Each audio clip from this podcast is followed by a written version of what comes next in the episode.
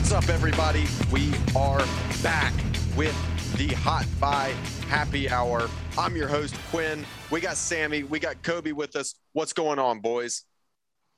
Nothing much, buddy. Uh, I'm sitting here smoking a cigar. Uh, one of my one of my go-tos. It's uh, my father, Les Bijoux. Hadn't had one in a while. Saw him at the uh, the local best cigar prices and uh and, and grabbed a box. So smoking, uh, like I said, one of the go-tos. My father, Les Bijoux, and drinking a new scotch I hadn't had before. Made a trip to Delaware this weekend with my son for us for soccer. And there was a uh, a brand new Total Wine down there, uh, about two hours from my house. So I was like, oh, all right, I guess we'll have to make a stop and see what these guys got. So got some new scotches, got some beers I've never tried. So I'll be breaking into those over the next couple of weeks. What's up with you, Kobe? Uh, you know, just chilling on the back porch, listening for the crickets. Um, I'm trying a new one, guys, uh, from Stone, Enjoy by ten thirty-one. It is a hazy I P A, which are uh, which are my favorites, and it is it's very smooth. And uh, I'm already feeling it after one, so this might be one of my worst pods in a while. um, nice, nice. Yeah, that uh, I, my I dad just texted here. me Bosa strip sack, um, um, crediting crediting himself for calling it. He's um, humble. He's very humble. It's uh, it's funny. Uh, I, one, I, I'm right with Kobe. That that beer is really good. It it is a scary beer. It, what nine point four percent? It's it's nine. It's damn near nine and a half percent. It's nine point four, and it goes down like it's so smooth, like water, like water. What are you um, drinking, Glenn? Tonight I am drinking the Stone team up with Deschutes Brewing Company, Let's Be Homies Hazy I P A. They teamed up and they used honey from both the Northern California and Southern California area, as Deschutes started up in Northern California, Stone started in San Diego. So they both used local honey from those two areas from different bees and made a pretty tasty hazy I P A. And then we're shifting back into the twenty-fifth anniversary triple I P A because it's incredible. Nice. By nice. the way, we're sitting here now on uh, three and a half minutes left in the first quarter. The Chargers have one hundred one yards of offense. The Raiders have negative five. Liking where we're going. Herbert got sacked. Liking that is a pl- that is a plus for you, but yes, if they decide to go backwards with sacks, it's not going to help matters. All right, what do we got on the docket? Yeah, we got a uh, got a pretty good show going. You know, we're going to talk. You know, our week four recap. We got. You know, we got to talk about some first-round rookie Q Bs. Um, as always, we're going to dive into our game picks, all of that stuff. Say, you know, right down the line for what you'd come to expect. And, of course, when it comes to what you come to expect, we come to expect you to win some money with Thrive Fantasy. You can come prop up on Thrive Fantasy this football season. Thrive Fantasy is a daily fantasy sports and esports app for player props. With Thrive, you can eliminate the countless hours of research and focus on only the top tier athletes that have the biggest impact on the game. You choose ten out of the twenty available player props and build your lineup. Each prop is assigned a fantasy value for both the over and the under, based on how likely it is to hit. Hit the most props and rack up the most points to win a share of the prize pool.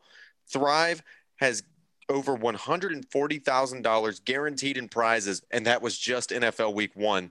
And they have awarded over four million dollars. Thrive's featured one hundred thousand dollars guaranteed contest is twenty dollars to enter, and first place takes home twenty grand. Use promo code FFAffair when you sign up today, and you will receive a one hundred percent instant first deposit match up to one hundred dollars. Download Thrive Fantasy on the App Store or Play Store, or by visiting their website, w w w dot thrive fantasy dot com. Sign up and prop up today. So, boys, we had we had a good week of football here in uh, in week four. I think we had a few surprises, some uh, some overtime games, some N F L history involving some teams in New York and overtime games. Um, Kobe, what are your thoughts on what we saw? Uh, first of all, um, I was down in Charleston visiting family, so I was out of the Pittsburgh market. So I didn't get to watch the entire first fucking quarter because of one of those uh, overtime games. So that was fun. Um, the Steelers offense, abysmal as always. I'll get into that in a little bit. Um, but there was some good football to watch. Uh, Brady back in Foxborough. That was uh, that was actually exactly how I expected that game to go. Belichick trying to shut him down the whole time. Mac Jones really trying to step up into that spot. And it, it would look, it proved to be just as close of a game as you could ask for, coming down to a fifty-six yard field goal. That was, that was brutal for, for the Patriots, but I thought they were actually going to pull it out. That's crazy. What'd you see, Sammy? Yeah. So the first thing I noticed, actually, Quinn, do you want to comment on this, this uh, fake punt that was run? I, I, that's what I gave. That's what I gave the hand signal. Like, let Kobe finish before you comment here. I actually love the call. I love a good aggressive call, and it probably should have fucking worked. There was no one on him at the line of scrimmage, and the returner came all the way up and made the fucking play. It's a, honestly, love the call. It's a great play by Hunter Renfrow. That's that's my take on it. That's a sack. Yeah, I, I would agree with you. All right, so so my takeaway, I think it's pretty obvious, guys, based on some of the numbers that were put up and the performances that we saw, that some of these N F L guys are obviously listening to our podcast, because we questioned Ezekiel Elliott a little bit. We've questioned J T. Um, we've questioned Tyreek. We've questioned C E H. And the games that they had this week, they really proved us wrong. So I'm assuming that our podcast was the motivation that those guys needed to really show up this week and prove their value. What do you guys think about that? Hey, Sammy, can you back away from your screen a little bit? Your head isn't fitting on the screen. yeah, so, so so we talked up Tony Pollard, you know, just for an example. He had a decent game, ten carries for sixty-seven yards. Zeke went twenty for one forty-three and a touchdown. So, um, you know, we were kind of questioning whether Tony Pollard was the better fit in that, that offense, and, and then Zeke turns around and and uh, and proves us wrong. You look at Indianapolis, Marlon Mack even got ten carries this week. Jonathan Taylor got sixteen, but averaged, what was it, eight yards a carry on his sixteen to Marlon Mack's maybe four. So it was a hell of a hell of a performance from those guys. And then the, the Kansas City offense just kind of showed what they're capable of. Yeah, I think this was a good almost – almost a get-right game for Kansas City against a really weak Philadelphia Eagles secondary and a, honestly a whole defense outside of Fletcher Cox. So it was a good get-right for them. Um, but I still think that Kansas City was exposed again this week for not having that good of a defense. I mean, Jalen Hurts went out and went kind of off. I mean, what they put up, thirty? Right? Yeah, they did. Yeah. Yeah. Like, Philly still put up – like. If you're putting up thirty points consistently, you're going to win more games than you're going to lose. It. I would have given up thirty-four. If you're Kansas City, I just don't know that giving up – like I don't know that what they have right now defensively is going to be a recipe for long-term success. Even, I mean, we saw it – not to shift over to hockey, but I will for a second here. The Penguins tried it for a few years where they were like, we're going to try to score seven goals a game and win that way, and it just didn't work. They would give up, you know, they would score six, but they'd give up seven, you know, or if it was legit, if we weren't scoring seven goals a game, we lost every game. And it's just not a way to win in any professional league, to just abandon defense and say, I'm just going to flat out outscore you. And I think that's what Kansas City's trying to do right now. By the way, uh, the, Ch- the Chiefs have lit up. Uh, the only team that didn't score thirty or more points against them was the Browns. They have twenty-nine. So, I mean, like, That's that's not a recipe to succeed when every team you play is putting up at least four touchdowns. Yeah. Yeah, and that everybody expected that defense to be pretty good. So let, let me give you Jalen Hurts' number and then numbers, and then let me let me read you what I've got in my notes for this weekend. So Jalen Hurts was thirty-two of forty-eight, three eighty-seven, two touchdowns, no picks, eight carries for forty-seven yards. So that's a hell of a hell of a day. But here's the thing. If you talk to any Philly fan who watches the Eagles every week, eh, or even the casual observers who watch Jalen Hurts, they question whether he's a good quarterback, but he's putting up fantasy points. And the, and the comment that I have in here, and I wanted to bring him up, so I'm glad we did this anyway, is he's a sneaky good fantasy quarterback, and I'm going to put him in the same place that Jameis was when Jameis was at Tampa Bay. Everybody would say Jameis is a, a, a crappy quarterback, and sure, you can't argue with that because of the picks he threw, but every fantasy player knew that Jameis Winston was going to put up numbers, and I think that's what we're going to see with Jalen Hurts moving forward. He'll put up numbers. His teams probably aren't going to be very good, but I think you're going to see a, a good fantasy production out of him week in and week out. What do you guys think about that take? Yeah, I don't I don't know that I completely agree with it. I agree that he's a good fantasy quarterback, but I also think that he has the skill set to eventually turn what right now is good fantasy numbers eventually into wins in Philly. I like what I have seen out of Jalen Hurts a lot more than what I've ever seen out of out of Jameis Winston. That's fair. What do you think, Kobe? Here's the problem I have with the Jalen Hurts hate.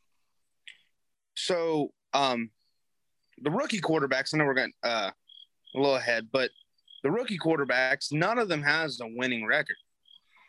The the the first the first rounders that are starting, but Jalen Hurts is still kind of a rookie, right? Like that was only his eighth start, and people are questioning. In a whether, sense, yeah. But I mean, like, so yeah, he started some last year and got a little bit of play time then, but at the end of the day, I he's still kind of a rookie quarterback. He's still a very young quarterback, still on his rookie deal. Um. His first full season starting on a team that, quite frankly, isn't that good to begin with. You know, it doesn't really matter who you put in a quarterback there. They're not going to be this. They're not a. They're not a quarterback away from a Super Bowl contention, right? He's doing what he can to try and win. Now he's not, you know, the second coming or any or any stretch of the imagination. But three hundred eighty-seven yards was you said thirty-two for forty-eight. Yeah. Yeah. So that, that's that, a that's good what, outing. That's yeah, that's a sixty-six percent completion per- percentage. That's almost four hundred yards. That's two touchdowns. He also gets something on his legs, or gets uh, yards on his legs too. Like, is so. So speaking of that, I'm gonna I'm gonna cut in real quick because that's that's an interesting point. You know, you talk about they're not a quarterback away. They don't even use their running backs anymore. Jalen Hurts eight carries, Kenny Gainwell three carries, Miles Sanders seven carries, Jalen Reagor one carry. So Jalen Hurts had eight of the nineteen carries in that game. They've it almost looks to me like they've abandoned the running game.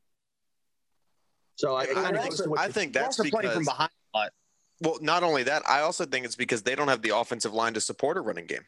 That that's that's the same with the Steelers. I mean, look how many receptions that Najee Harris, who came into the league as a uh, downhill runner type, and they were questioning whether he could be a receiving back, jumps him.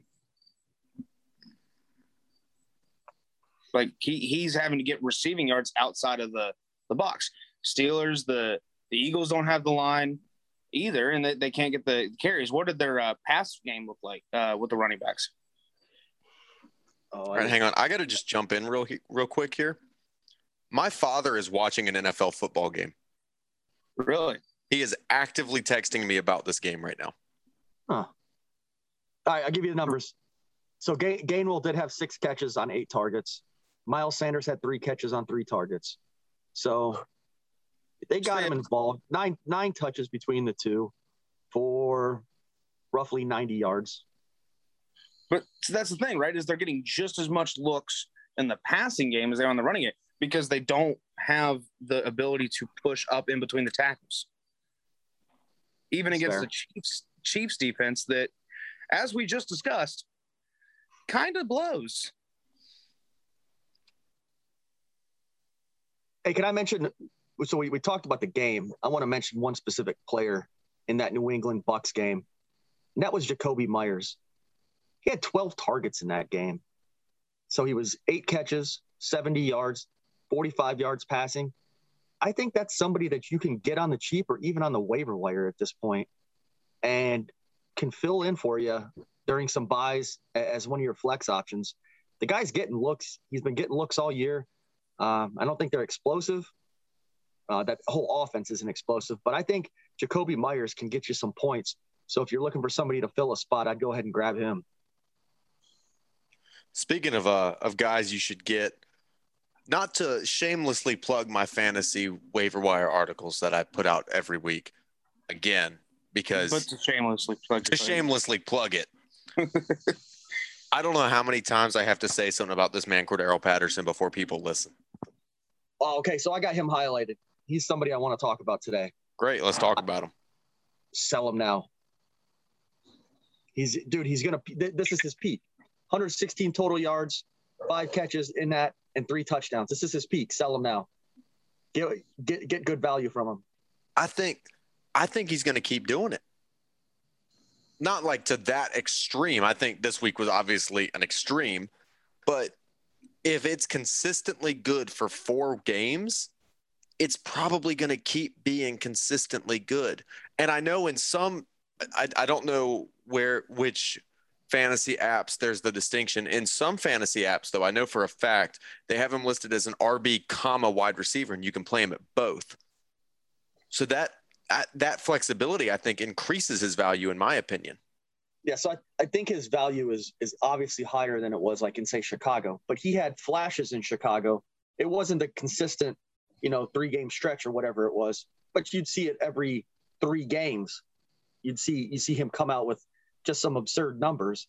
I think we've seen those flashes before, and we've seen him fade away. I, I think eventually you see him fade away this season. Could See, I disagree with you. I disagree with you, Sammy. And the reason I disagree with you is because um, he has taken on the role that, that Ridley had last year. And that was Julio took the top corner. Julio had to take the top corner. So, so who was open all the time? Ridley, because he could play very well against your backup or your second stringer, right? Cordarrelle Patterson, Calvin Ridley is now getting the, the, the look from the top corner. That's leaving Patterson wide slam open on a lot of these plays. And he has the speed, as you see, to uh, break loose. And that's how you're getting, what, you said five catches for over one hundred yards? Fucking absurd. Uh, to- one hundred, one hundred total yards. Okay. So that includes that includes his rushing numbers. And in that was five catches. But, yeah, him they're getting him involved in every way they can. That's because he's a freak athlete and he's effective with it. So I, I think he's going to continue. In other news, this is far and away the best the Chargers defense has looked all year. Yeah, we got pretty, we got hosed well. on a horrible horse collar tackle call because it was grabbed at the front of the jersey, not the back, not a horse collar. And then the Raiders get the ball in like R forty and go four and out. So So uh, let me give let me give you that breakdown real quick of, of Cordarrelle since we're talking about it.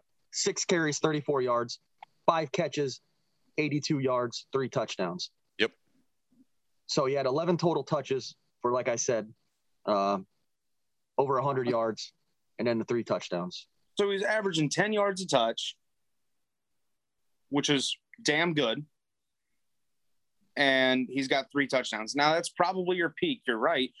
But if that's your peak, I mean, if that's your ceiling, I'd see, um, I'd see what I'd see what you, I'd see what you could get for him at this point. So here's the here's the way I look at it.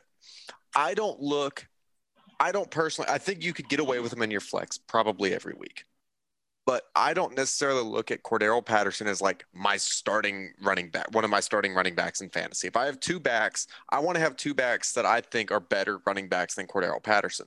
But I like to have. And this is assuming you're not in a league where you can play him at receiver. You can make this exact same statement for the other position. Let's say maybe I've got, shoot, in one league, I've got Eckler and Antonio Gibson. So let's say I'm I'm in that league and the Chargers play the Steelers this year. The Steelers traditionally, and, and, and including this year, have a pretty good run defense. They have a good front seven. So I'm a little bit nervous about playing Austin Eckler against that Steeler run defense. Cool. I can throw Cordarrelle Patterson in there who maybe has a better matchup that week. Not the best example, but you know, you have two backs and you're like, eh, I don't like this one's matchup this week, but I like Patterson's matchup. That's where he plugs in, or he's sitting in your flex. He's great to have on bye weeks. I think Cordarrelle Patterson has carved himself out a significant chunk of that offense. He's almost like R B two and wide receiver two at the exact same time in Atlanta right now. All right. So a couple other things that I want to mention. Robert Woods, four catches, six targets, forty-eight yards, and one touchdown. And I, when I looked at that today, I thought, you know, that seems like a similar stat line to what he's had all year. And damn, if I was not correct. That is exactly, he's got twenty-five targets through four games. Those numbers are exactly on his season average. That is what he has been all season through four games. And I think we're starting to get enough of a sample size to see how they're going to use him and what Stafford thinks about Robert Woods. He's somebody else who I think has got name value and I would sell now. Uh, the only difference with those season averages is he's averaging, he's got two touchdowns over four games. So he's averaging half a touchdown a game. Um, But, yeah, he's he's right at four four catches for forty-eight yards every game. I would sell Robert Woods because, like I said, that sample size is, is getting to the point where we kind of know what we're getting from him. I list him as a touchdown-reliant wide receiver three. Yeah, you're, you're absolutely right there. Uh, the other one I want to mention, and, and Kobe's going to chime in here, I'm, I'm sure, and I'm hoping. Roethlisberger had forty attempts yet again, two hundred thirty-two yards, one and one. Uh, I'm I'm thinking – if I'm quarterback needy right now in a super flex league, I wouldn't mind going to get Ben Roethlisberger because I think you're going to get him on the cheap. And I think he's going to be throwing the ball forty times a game. I don't think there's any way around it. So I think he's somebody that can be had if you need a quarterback and you're contending right now. And I think he's going to give you some, some numbers. I think he's going to, you can put up some stats for you. I'd rather so, have Taylor Heineke. So take it from someone that literally screamed this at the beginning of the season and even has Roethlisberger in every league that I'm in this year. Um, you're right. He does get forty attempts. Here's the problem. He's only completing like twenty to twenty-five of them, and they're for five yards a pop, and he's not completing touchdowns. The fact of the matter is, is yeah, sure, forty attempts, but um, – at least thirty of them were within ten yards, and including hmm? go ahead, go ahead, go ahead, including swing passes on fourth downs in back-to-back weeks to Najee Harris, the la- uh, both of which lost yards. Roethlisberger is the only quarterback in recorded history to lose yardage on a pass attempt on fourth down or on a pass completion on fourth down in N F L history. Is that a real stat? Yes, I saw it this morning, and it made That's me cry. Bonkers. Yeah, I'm just thinking you've got opportunity there. That's why I say it. So I knew he threw something fifty plus passes last week. He threw forty passes this week. He's he's been right around forty or higher every here's game this year. I just think you're getting opportunity there. Um, he's got a good receiving core. I I don't I don't think that there's opportunities there though because. Not not when you're talking about Ben, because there were two passes to Juju that were inches from his hands. And it's not like Juju's stopping running and, and not yeah. reaching out for these. He's extending out as much as he can to st- and still staying in stride. Juju should have had two touchdowns last week or yesterday. Uh, it's just there. And there was one. I mean, it was on like the five yard line. He beat the guy on this beautiful yeah. double move. Like, just beautiful double move. Nobody's anywhere near it. That's that kind of speaks to what I'm saying, though. That's the opportunity that that that you're getting. He's going to hit those eventually. I, I just, I just I, Ben Ben's too good of a quarterback to con- keep missing those game after game. And I'm not talking about him being your quarterback one on your team. No. I'm talking about have him as, you know, a fill-in quarterback two or a quarterback three. If you've got somebody who's uh, suspect and might need to play somebody else here and there based on matchups. It, but that's just, I just I'm don't gonna list any quarterback I would rather have. Obviously you're not gonna be able to get these in, um, in a dynasty league, but you can get them all in a redraft league. I'm only and, talking dynasty here. Oh, uh, well, in a redraft standpoint, if you're in a redraft super flex, I think you can get any of these guys right now. And I would rather have any of them over Ben, plain and simple. And I think it perfectly segues into what we want to talk about next, our first-round rookie quarterbacks. They're all now starters, at least currently, barring you determining what Garoppolo does. Who do you believe in right now? So obviously we got to start with, you know, first overall quarterback. He's oh and four. Um, Trevor Lawrence. Do we do we think that he's is is he looking like a bust? Where where are we feeling on Trevor Lawrence? Sammy, we'll start with you. Yeah, I, I'm not going to label the guy a bust just yet. I think you've got you got growing pains. He's a he's a really good quarterback. Um, you got growing pains between him and a college coach making a transition to the N F L with a, a brand new offense. Um, we'll we'll get to, to Urban at some point during this pod, but I I'm not high on him here in the short term at all. Maybe even foreshadowing. I'm not I'm not high on him, but uh, yeah. The, I, I guess what's what, what's your question? What, so are you asking like right now, would I be willing to go out and get Trevor Lawrence? It's not. Or? It's not that. It's more like so at on draft day, you know, we all talked about these quarterbacks that went in the first round, and you know we had like our list. You know, like it was like I like Trevor Lawrence. People didn't like. I, I'm just gonna kind of go off like the the overall public opinion, right? We like T. Law. We don't like Wilson. We like Lance. We don't like or we like Fields. We don't like Mac Jones. That was kind of the public opinion on each of these quarterbacks from the Twitter analysts out there that don't actually get paid to be analysts. Um, that was the public opinion. So, so my list had Trevor Lawrence as the number two quarterback. And I'm not going to move him from that. I still think in the long term, in a dynasty league, he's going to come good, and I'd still have him as my number two quarterback. So he ain't he ain't moving from where you thought he was. No, no. Uh, Kobe. Uh, so Trevor Lawrence is kind of moving down that list a little bit, so much that he's moving down as much as the others are moving up. I liked Mac Jones as my number one from the beginning, and I think I still keep him there. Um, Trevor Lawrence, it's not I, it's not completely his fault. I mean, he's struggling with the speed of the game, but I also think that has to do with uh, Urban Meyer doing his best Adam Gase impression. And, and that's kind of where we're at. But you're also talking about the Jaguars that they will suck for another five years. And then all of a sudden make a playoff run, maybe even make it to the A F C Championship game. And then they'll suck for another eight years. Yeah, that, that summarizes Jaguars football. Um, I, what do you think, Quinn? I, I'm lower on Lawrence than I was on draft day. I think it's not that I think that he's going to be bad, but I think that if I'm ranking these five guys that went in the first round, Lawrence is lower than I originally had him. He actually might be shit. He might be the lowest of the five. I'm not, I'm not kidding.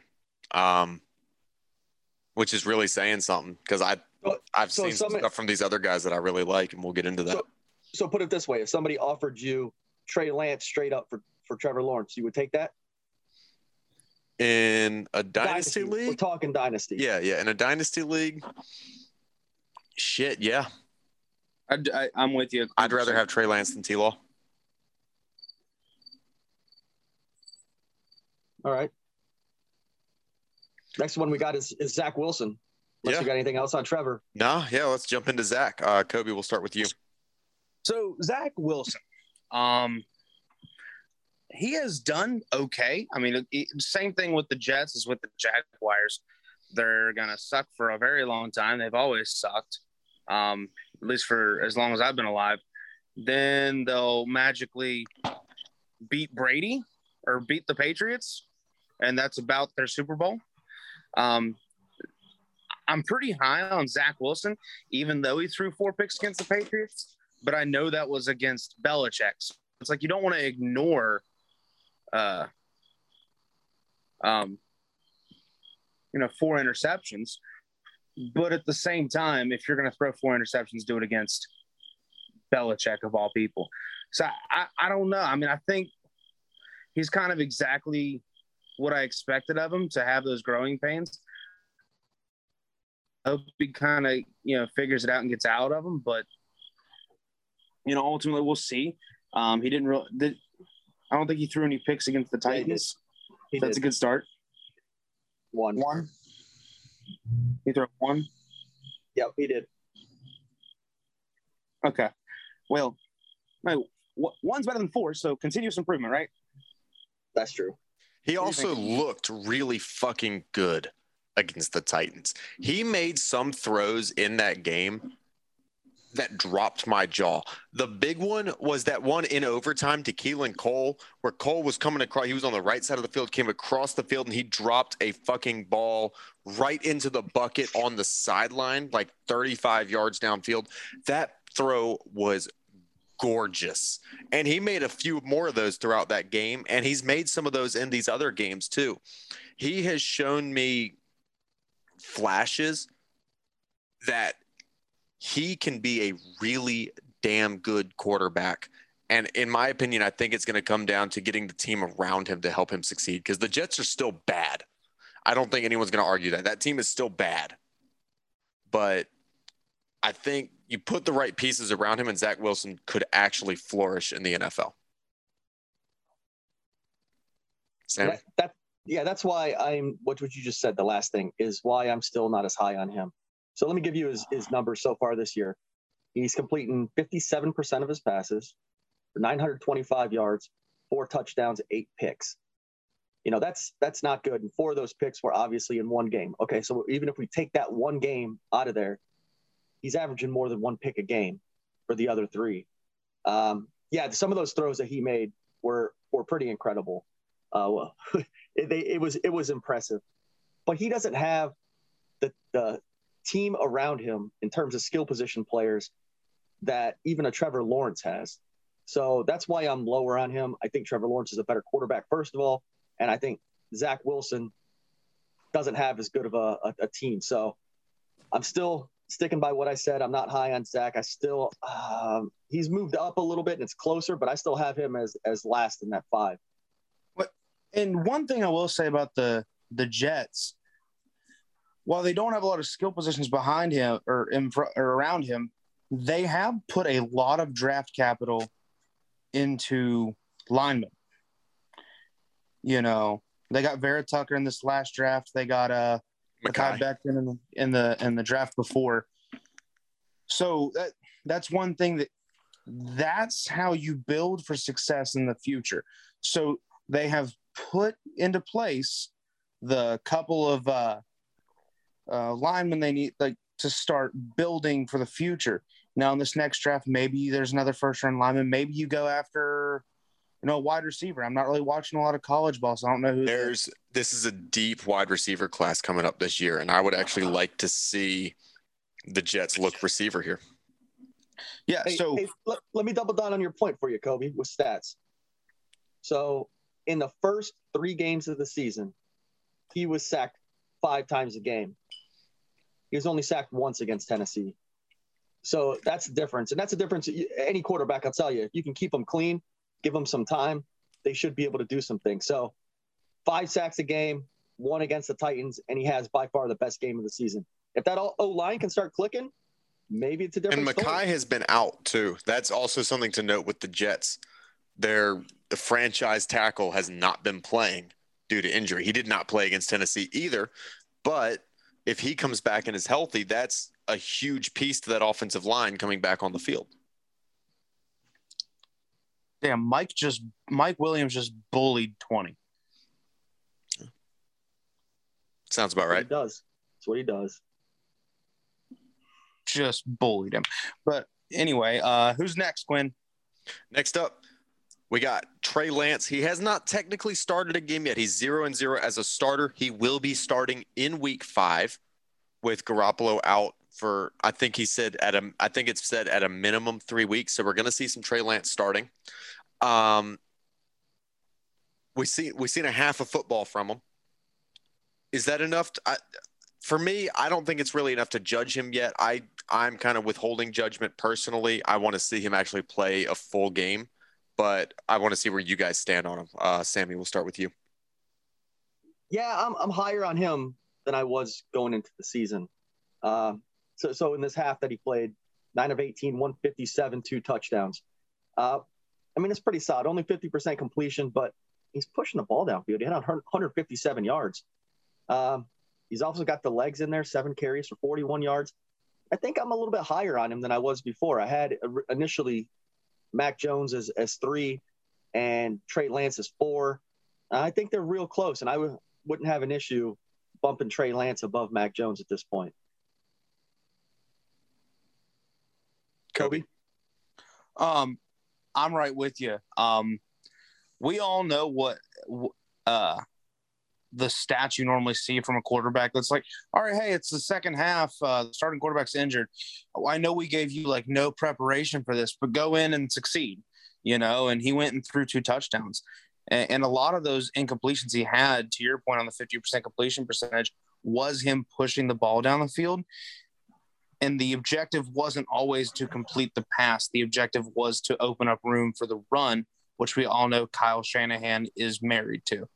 So, I mean, not that you didn't want to complete the pass, but it wasn't the only goal of those deep passes. And that's what you saw a lot of was uh, run, run, run, push it down the field. All right, great, we got it. Oh, no, we didn't get it, whatever. Um, and also he had, what, forty-some – rushing yards and a two-point he ran yeah. and a two-point conversion, like looking good. I, I'm excited to see him start.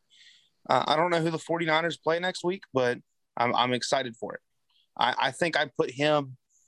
I think my one two is probably Mac Jones, uh, then Trey Lance. Um, still haven't seen enough from uh, the other three to put him. Plays the Cardinals. Oh, um, well, if that's the case, he's going to go zero for seventy. Negative two hundred yards, um, because the Cardinals might very well damn be the best team in the N F C. What are your thoughts, Quinn? Yeah. Um, oh my God, that was a great play. Um, go go go. Go, go. Is it Parham? No, it's Steven Anderson, tight end three, thirty-four yards. Um.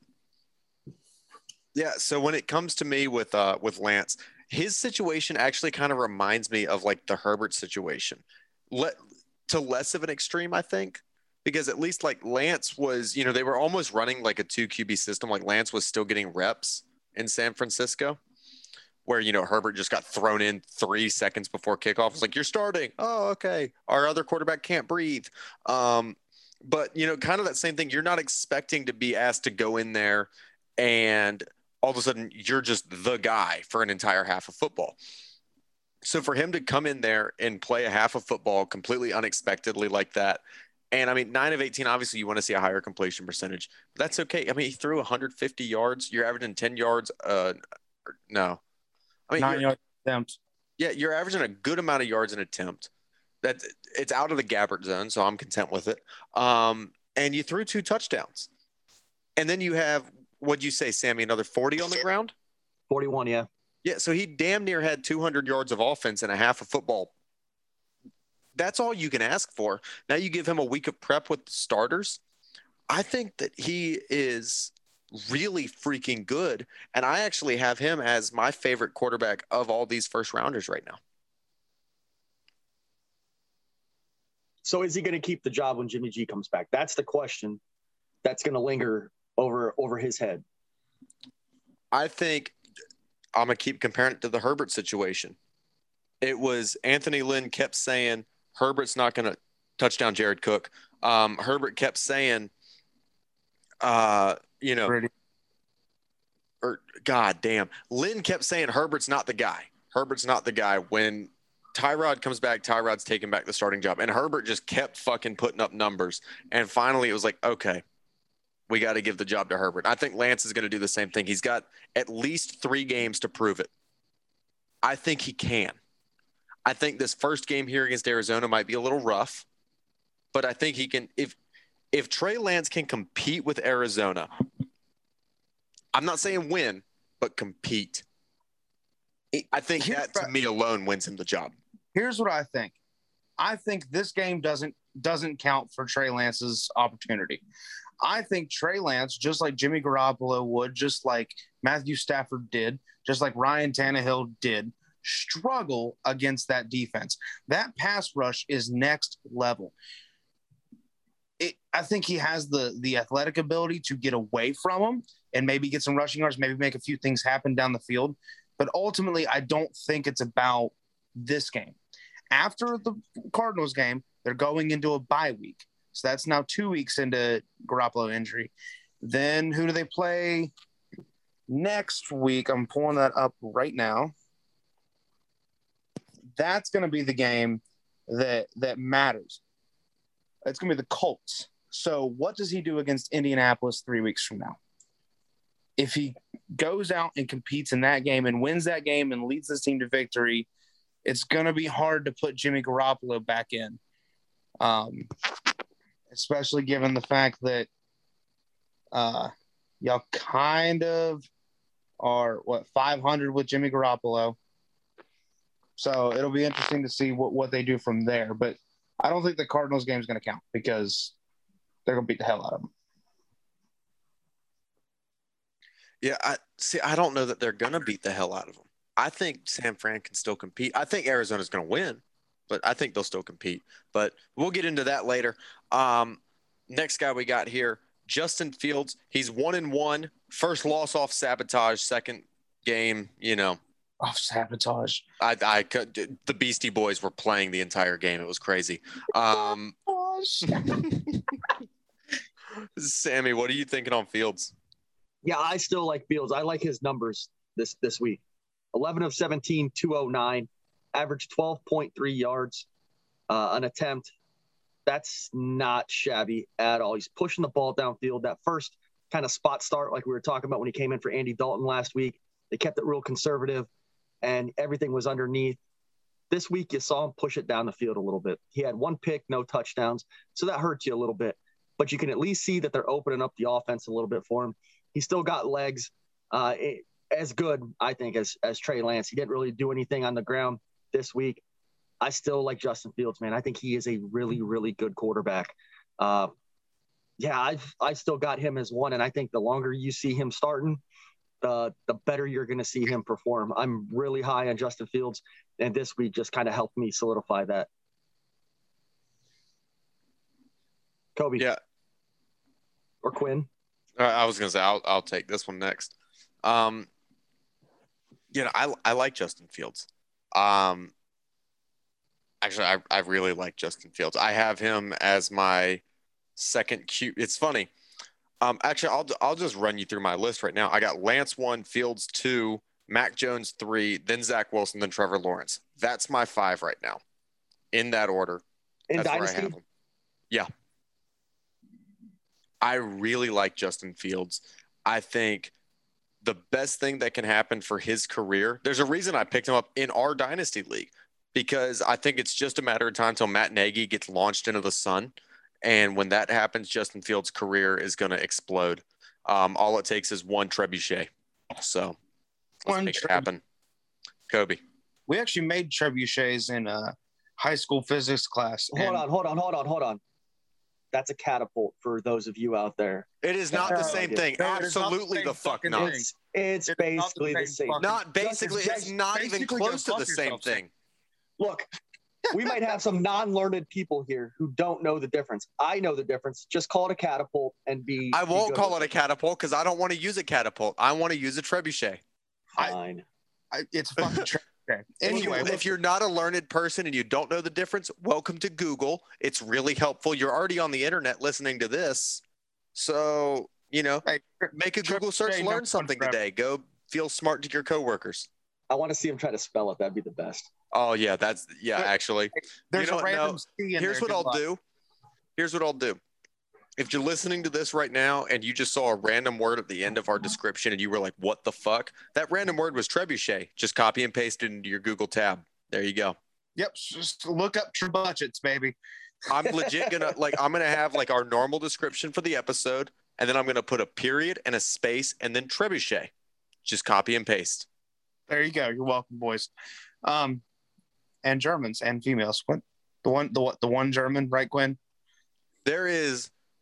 Also, for the record, unless you're lo- using a V P N, in which case I'm a little bit hurt by this, there is both a person from Australia and a person from Germany that listen to this podcast. I am genuinely curious to know who you are and how you found us. Please reach out to one of us on Twitter. At Samuel underscore Gordon, I'd love to talk to you about some things, especially the Aussie. We can talk some some A F L. But hey, German dude, uh, please speak English. Otherwise, I won't be able to say much to you.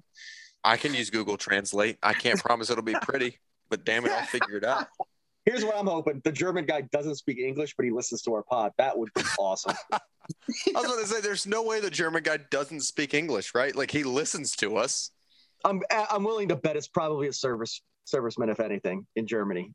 Ramstein yeah, I feel like there, is, there, is my guess. I feel like there's either that or it's a V P N. That, that's my number one thought is I think it's a V P N. Could be. But, yeah. Um, so, next yeah. guy up here, the last quarterback taken in round one, Mac Jones, who's more or less running the same damn offense Brady ran, and it doesn't look bad, Sammy. Yeah, that's the thing. It doesn't look bad. Um, it doesn't look great either. But, again, I kind of go back to, to that opportunity discussion that I had earlier. He's getting opportunities. He's throwing the ball around. They have absolutely zero running game. I mean, he threw the ball forty times, had thirty-one completions last week, completed nineteen in a row at one point, but only had two hundred seventy-five yards, two touches, one pick. Um, yeah, man, I, I I like Mac Jones. I I think that he would be a good buy. I thought he was one of the better quarterbacks coming out of these five, and I still feel that way. So I'm high on Mac Jones. Uh, I think he just can get more and more comfortable. He's a prototypical pro-style quarterback. That's what uh, that's what Belichick wants to use there in, in New England. So, yeah, uh, I, I like Mac Jones. Kobe? Mac Jones has all of the athletic opportunity to be exactly like Brady. I don't know that he'll bring in six Super Bowls for the franchise, albeit nobody thought Brady would either.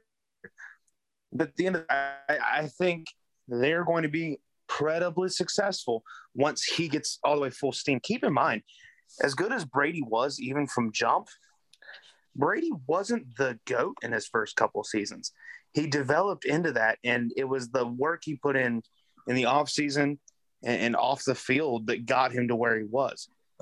So I think Mac Jones is, is doing everything he can on a on a offense that maybe they don't they don't have uh, a lot of great weapons there, you know. Um, Jacoby Myers is becoming is, is is developing into that, but I think you let this develop, you let them get more comfortable in that. I don't think they're going to do much this season, but two or three seasons down the road, Mac Jones is the dude. Yeah, man. Think about if they had a running game last night. They they ran the ball eight times for minus one yard. Yeah, so I think had, some of that comes in with James White being done for, done for the year. Well, I mean, that's – but he caught the ball primarily. I mean, so, sure, but still. That's your R B one out for the year. I mean, so, look, the, the, the Patriots go get an offensive lineman and a running back in the draft next year in free agency. And now they have a running There's game a few by- running backs I like in this upcoming draft. I like C J Verdell for one. Put it out there. I'll put it out there right now. Book it. I like C J Verdell. What about uh, Letty Brown? Is he going to be in this draft, do you think, this year? No. You think that we get him for another year? Uh, I think so. Fuck yeah. And th- there's a reason behind that. I think he's going to stay at West Virginia for another year because of how loaded this running back class is. I think there's more opportunity for him to come out the next year. But we'll get into that closer to draft day. But that, for the record, New England Patriots, C J Verdell, I love the fit. We'll just leave it at that. Um, I like Mac Jones a lot. There's a reason I have him. Uh, I mean, I have him above Trevor Lawrence and Zach Wilson. Sure, I have him below, you know, some other guys, but that's all right. You know, it's not that I'm saying he's bad. I actually think he's really good. I think he I, – I even said on draft day I thought he was the perfect replacement for Tom Brady in New England because in a lot of ways he reminds me of Tom Brady. And if you looked at the way he ran the Belichick offense on Sunday Night Football, it almost felt like it, you just copy and paste a number twelve on his jersey and post the gameplay, and people are like, yeah, that's Tom. So the thing is, there there's a reason that people called Tom Brady a system quarterback for years, is because that's a really easy system to run. Tom Brady just ran it so incredibly well that it made it impossible to stop. And that was the difference. Mac Jones is still taking advantage of that system, and it makes it it makes Mac Jones look better, in my opinion, than he might actually be. Or Mac Jones is just like Brady, and right now he's learning the system, and once he has it down pat, he's going to make it even better, just like Brady did. So here's, here's the I think the real question is, is what's Mac Jones doing two years from now? And that, that is like what I'm seeing right now. I like any quarterback starting in New England because of Belichick, except for Cam Newton. Fuck Cam Newton. Don't believe he'll never have. Um, here's the final even thing. Cam, even Cam Newton was an okay quarterback in New England, and he had they had to change the offense for him. Yeah, yeah, but that's the thing. They had to change the offense for him. That's yeah. why they got. That's why he got cut. I stand by that. That's why he got cut. Belichick wants to run the Brady offense. You'll never well, change my mind on that. Belichick offense. It's the, it's it's the Brady offense because it's, it was determined. Josh, it was Josh determined McDaniels. On Sunday Night Football that it's the Brady offense because Brady beat Belichick. Done. Um, here's one thing I will say. The last thing I want to say about Mac Jones. Mac Jones uh, hasn't looked perfect all year, but he's looked all right. Whenever it was pouring the rain last night, he looked just the like the exact same quarterback as when it was dry out. That that makes me uh, hopeful for him because, you know, he's obviously going to – if he's not going to be affected by the weather like that, the rain's a big a big uh, downer for a lot of quarterbacks. It affected Brady. It did. And it seemingly didn't affect Jones near as badly. I think that's going to wrap us up here. So it is time to jump into our game picks and X factors for the week. That'll bring us into our weekly segment of Shots Fired. Oh, shots, shots, shots, shots, shots, shots, shots, shots, shots, shots, shots, shots, shots, shots, shots, shots, everybody! For this week's Shots Fired, as always, we have game picks and we have X factors.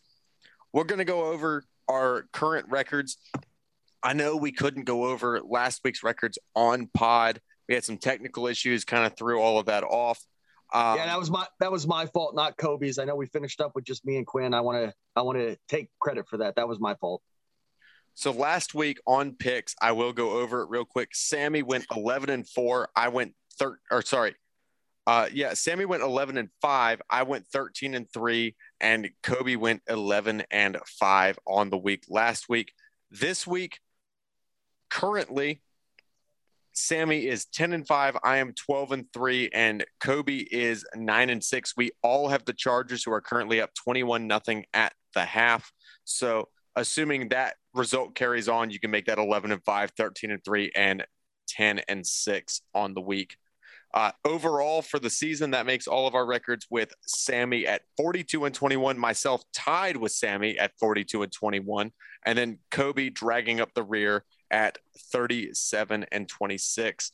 But hey, it's still way to rub it in, there, it, it, uh, do better. Um, it's still a very positive record, even still. I mean, he's still plus eleven. Um, all I'm saying is your boy, your boy's been carrying. You know, been been killing the game here. thirteen and three, assuming the Chargers hold out, which is twenty-one nothing at half. If there's one thing I know about Chargers football, we're going to lose. Um, but assuming that carries out, thirteen and three back-to-back weeks, that's pretty damn good. Um, so it's kind of it's time to delve into week aww, five here. Aww. With we'll start up with Thursday Night Football, and I think, in my opinion, outside of like week one, where they always give us a great Thursday night game, this is my favorite Thursday night game we've had since then. And I, actually, I prefer it over that game. Um, the Rams going to Seattle to play the Seahawks on Thursday Night Football. Kobe, who you got? So Seattle is a very hard stadium to play in. They're coming off a win. They have some momentum. The Rams are coming off a loss. So I'm kind of torn, you know, is this the, the Rams are vulnerable game? Maybe they drop a couple in a row, or do they bounce back you know, into that, uh, you know, and, and beat the, the Seahawks, you know, and I'm kind of teetering on that. I think ultimately I'm leaning towards the, the Rams bouncing back. Uh, Cooper Kupp, for the first time this season, didn't have a million yards on twenty-five receptions and eighteen touchdowns. Um, so I think he's the X factor. You know, what's he going to do this week? He didn't have some huge game. You know, are are we going to expect more of week four Cooper Kupp or more of uh, weeks one through three? So I, I'm going to take Rams, and it's going to be Cooper Kupp deciding. What do you think, Sammy? Yeah, I'm going to go with Seattle. I think it was very interesting to see the way Arizona beat the Rams this week. They had thirty rushing attempts, which is very abnormal for them. Edmonds had twelve, Connor had eighteen. I think that Seattle is more designed to run the ball between Alex Collins and Chris Carson. So that, that Seattle running game is going to be my X factor. And I think you might've seen a recipe to beat them. Uh, Seattle did that last week. They, uh, they only had one hundred forty-nine yards passing. So relying on the game than they have been in the past twenty-eight rushes as a team. I think that running game is uh, what's going to make the difference. So I'm going to go Seattle. Quinn. Yeah, I'm going to take the Rams here. I think they bounce back. As as much shit as I've talked about Matt Stafford in, you know, the last year, he looks good in L A. Um, and I think he's going to keep feeding Cooper Kupp. I think this game was more great, great scheming from the last game was more great scheming from Arizona than anything else. I think the Rams bounce back and win this one. Next matchup we got here. Um, The toilet bowl heads to London. They ship the toilet overseas. Uh, the Falcons and the Jets at in at the Tottenham Stadium, which gorgeous, whoa, whoa, whoa, gorgeous whoa. Tottenham. Yeah, Tottenham, Tottenham, Tottenham. Tottenham? Don't sure. Yeah. Tottenham. Whatever. Fucking. It, it's not Manchester United. Don't care. Um, First, you're welcome. At the look end at of the day, look at, look at look at you, Kobe. I like it. At the end of the day, little soccer talk. All I know is Cristiano Ronaldo doesn't play there every day, so who cares? Um, Nobody owns that stadium, just like he does the rest of the Barclays Premier League. But that's damn fucking right. All right, but speaking of teams that won't own that stadium, because why are these two teams the ones that we're docketing to play here? Falcons and the Jets. Oh, actually, on second thought, yeah, we know why. Um, Because we're all going to wake up at halftime and be like, oh, yeah, this is happening today. Who cares? And go back to sleep. Um, not the point. Who's going to win the toilet bowl of the week? And what's your X factor, Kobe? Um, this may be the very first game in N F L history to have negative points. Uh, I'll say the Jets. And that's only because the Jets have proven they can beat a team. Um, I think Zach Wilson's going to continue to grow. I think the Falcons is the perfect defense for a rookie quarterback to get that easy win and kind of get that momentum, you know, builder. Zach Wilson uh, is my X factor. Can he connect with his receivers? Can can he stay clean? Um, and can he avoid the interceptions? Because as we talked about earlier in the pod, averaging more than a pick a game. Um, let's see what he can do with that. Don't throw picks. Throw completions, Zach Wilson, Jets. Sammy. I'm going to go Atlanta. I think the X factor is going to be the quarterback play. I think Matt Ryan is a much better, more seasoned quarterback. That's obvious, you know, just, just from his longevity.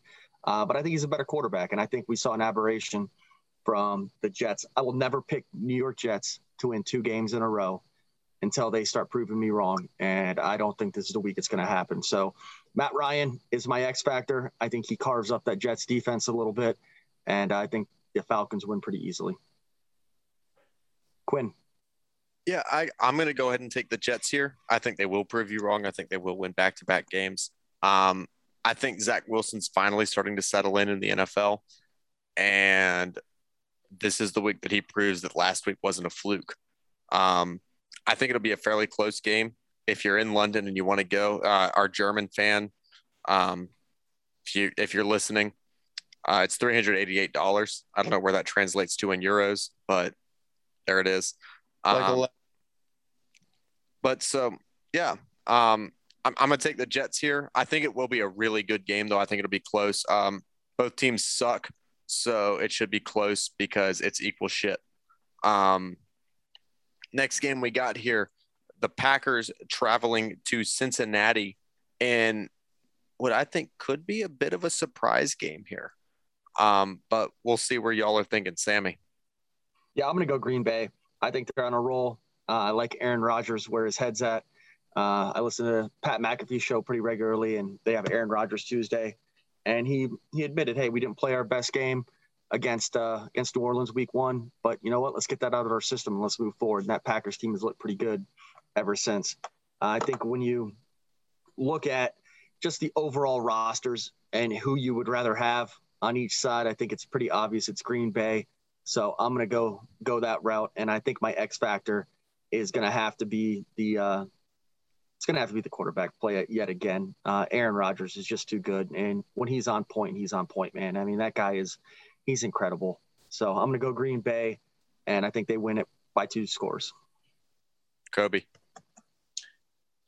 Um, I'm I'm with Sammy. It's Green Bay. It's Aaron Rodgers. Uh, someone that I didn't see a lot of in the uh, in the Steelers game was was Aaron Jones. Yeah, he had a he was quietly effective right on the run game, but he was didn't really have those big plays. So I, I think Aaron Jones, um, him getting those big plays and getting uh, past the second level and, and uh, uh, hopefully uh, getting in the end zone a couple times. Um, is definitely going to be, you know, something to watch for, especially that little pocket. So you don't want in his jersey now, so you don't have to worry about losing his dad's ashes.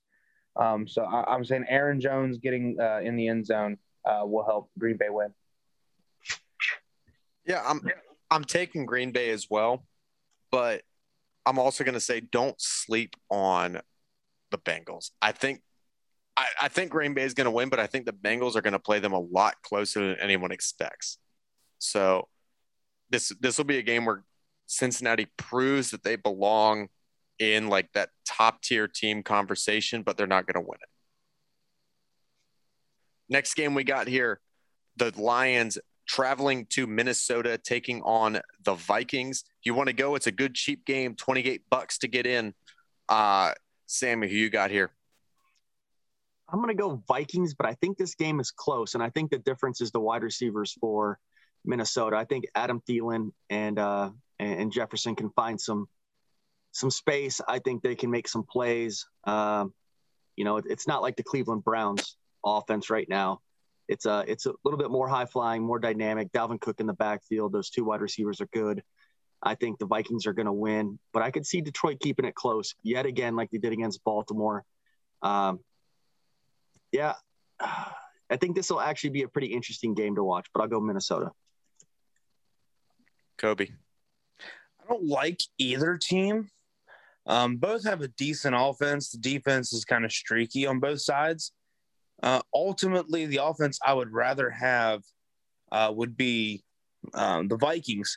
And, and I think it all comes down to, to running back play. Uh, I'm, I'm picking the Vikings. I think it's going to come down to running back play. It's going to be Swift versus Cook. Who's going to be more dynamic? And I I think it's going to be Dalvin Cook, and because of that, that's why I'm taking the Vikings. What do you think, Quinn? Yeah, I got the Vikings here too. Um, I I just don't fully believe in the Lions. I think Neither Lions fans. That's exactly. We can you can talk to Berkey about that all day. Um, so it, hey. it, it's in Minnesota. The Vikings are the better team. It's the Vikings. Done deal. Yeah, I got I got one stat that I thought was really interesting from the, from Detroit this last week. Go so you mentioned it. you mentioned Swift, and, and I agree with you. I think Swift is the lead back there.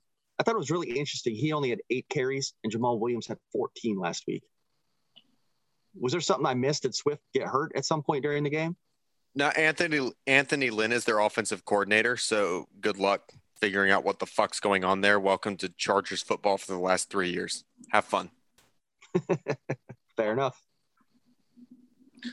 Um, next game we got here in Heinz Field, the three and one Broncos traveling to Pittsburgh. and trying to prove that their three and one isn't fluky. Uh, Kobe, is it?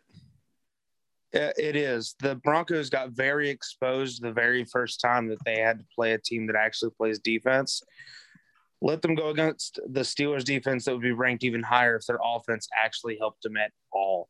This game is going to be the lowest scoring game of the week. It might be something like thirteen to ten. Um, I'm going to take the Steelers, and I think it's because they get all over uh, Teddy Bridgewater. It's going to be that front four that's been dominating pretty much all season, um, despite the losing record. Um, it's not the defense's fault. They're going to have Teddy Bridgewater very, very dirty. You uh, probably sack him three, four times in Heinz Field. Uh, Steelers getting all over Teddy Bridgewater. Go, Sammy. Go ahead. Go, no, go ahead with what you're going to say. Yeah. Um, there's no guarantee that Teddy plays.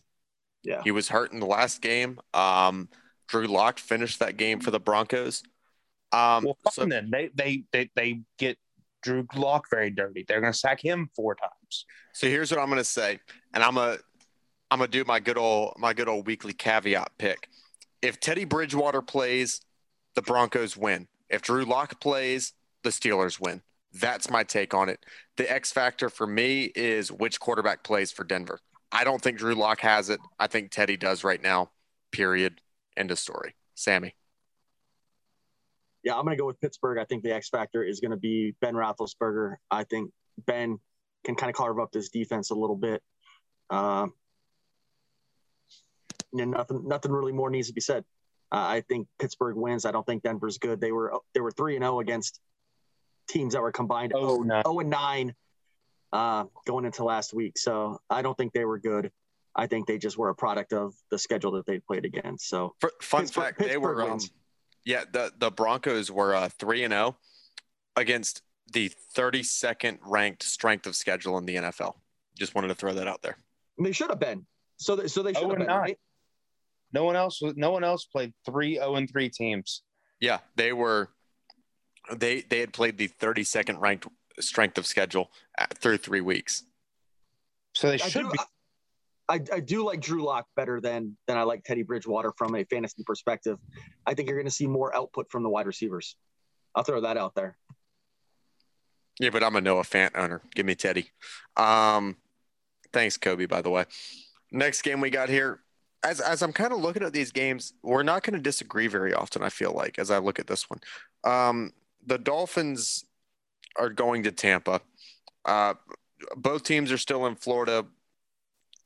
Let's let's get on with this one, Sammy. I'm going to go Tampa Bay, and I think the X factor is the defensive backfield from the uh, for, for Tampa Bay. You know, they brought in Richard Sherman. He had to start immediately. They had another injury to Carlton Davis, their third cornerback. Do they have the guys on the outside defensively that can actually cover anybody?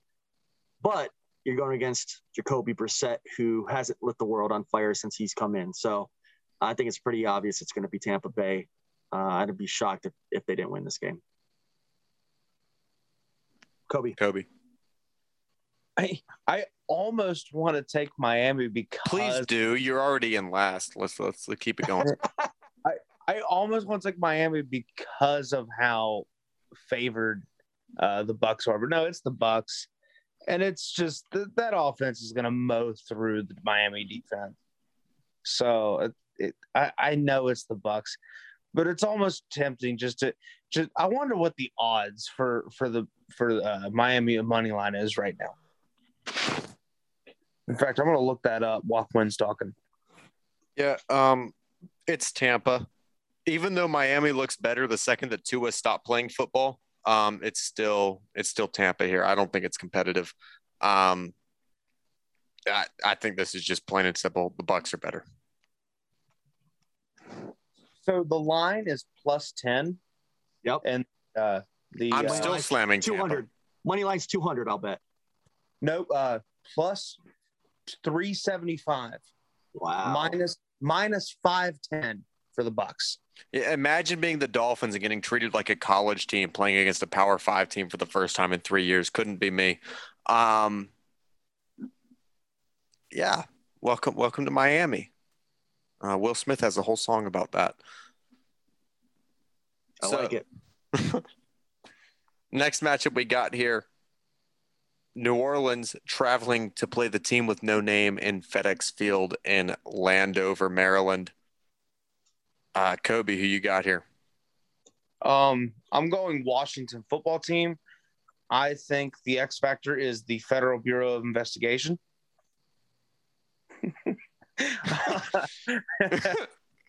No, it, it's Taylor Heineke. Can Taylor Heineke replicate his two hundred ninety yard three touchdown performance? Um, I just don't. I just don't believe in, in either quarterback in New Orleans, and, and Taylor Heineke is actually giving me something something uh, interesting to look at. So I'm going Washington, and also they have one of the best front sevens in the National Football League, and and they're fun to watch. Uh, Sammy, what do you think? I'm gonna go New Orleans. I think that front seven hasn't been as good as what we've seen in the in the you know what we expected coming into the season. They've really underperformed. So I'm not worried about them. I'm going New Orleans. I think the X factor is going to be Jameis. Can Jameis be efficient with the football? Doesn't have to make big plays. They've got enough around him to uh, to make plays for him. Uh, doesn't need to push the ball downfield, make stupid decisions, and just keep it tight. Uh, so X factor, Jameis Winston, and I think New Orleans gets another win on the road. Quinn. Yeah, I'm going to go ahead and take Washington here. Um, I like At the end of the day, for me, it's quarterback play. I think Heineke's better than Winston. So, hey, Sammy, you forgot one key factor. Florida State got to win this week. Holy shit. Yes, I was going to throw that in there, and I decided not to because I didn't know how my time was going to go. But, yes, Florida State got to win, so we'll go with Jameis. That's not that's not what I was going to say. I was going to say oh. LASIK don't travel. LASIK don't travel. All right. Fair enough.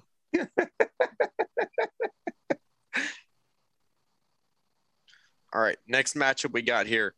We got a Panthers team that I think looks pretty good, and I think an Eagles team that can compete with anybody in the league. So I, I think this is a really interesting matchup to me in the one o'clock slate. Uh, Kobe, we'll start with you. Uh, I'm going to go with Panthers, and the X factor is the best running back in the game. No, it's not Christian McCaffrey. Who is it, you might ask? Chuba Hubbard. Sam Darnold. It's Sam Darnold, five touchdowns, right?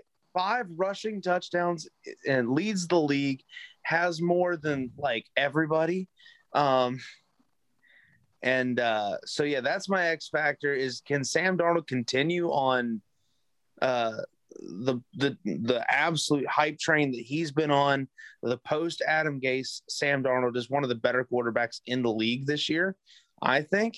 Um, let's not talk about the loss to the Cowboys. I, ultimately, They came out in that third quarter and hey, just they competed. Donkey stomped everyone. The Panthers competed in that game, though. They really did. It was just the third quarter that that wasn't great. Sammy, what do you think?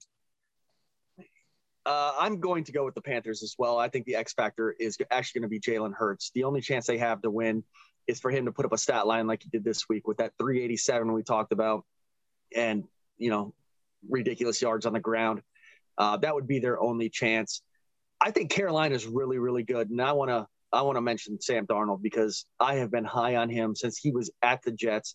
I think that guy is a really, really good quarterback, and I feel like there's some vindication here because people have been hating on me for that. Yeah, Sammy, I'm, I'm I'm right with you. Um, I I like Sam Darnold. I thought he needed to get away from Adam Gase. Um. And he's done that, and he's been successful, much like every other quarterback that's ever been involved with Adam Gase. Um, and I, I don't think that slows down here. I think the Panthers are going to go to four and one after this week. And I, it's, I think Carolina might be a playoff team. I'm, I'm just going to throw it out there. I think they're good enough to be a playoff team this year, um, especially in a very top-heavy N F C. And I think they're going to kind of establish that more going to four and one this week.